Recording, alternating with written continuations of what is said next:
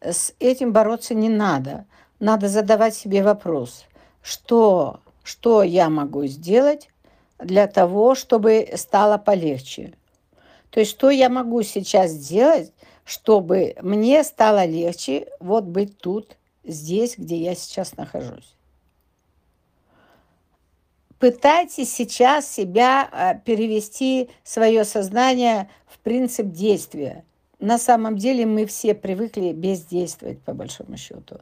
Бездействовать я говорю о себе и о своем близком окружении. Мы привыкли ждать.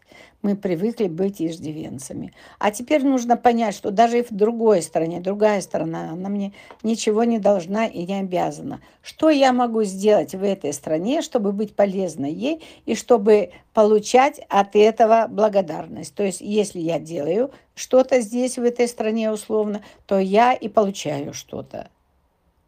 Вот так, давайте начнем действовать вот из этих соображений. И почему с вами что-то должно сейчас случиться? Минуточку. Давайте попробуем прийти к своему разу, разумку разуму. То есть не истерить, ой, а если я не это, и теперь все, стоп, стоп, стоп. Вот тут надо себя остановить, прямо вот так, стоп, стоп, стоп, подожди. А что может с тобой случиться? Давай вот. Первое, второе, третье. Выписала все, что может с тобой случиться в твоей картинке мира. И теперь по этому первому пункту ты спрашиваешь, а что я могу сделать, чтобы этого не случилось? По второму пункту, а что я сейчас могу сделать, чтобы этого не случилось?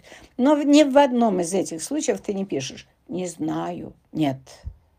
Я сейчас осмотрюсь, я сейчас пойму, что тут такое, и потом начну действовать. Ключевое – я начну действовать. Добрый час, мои девочки.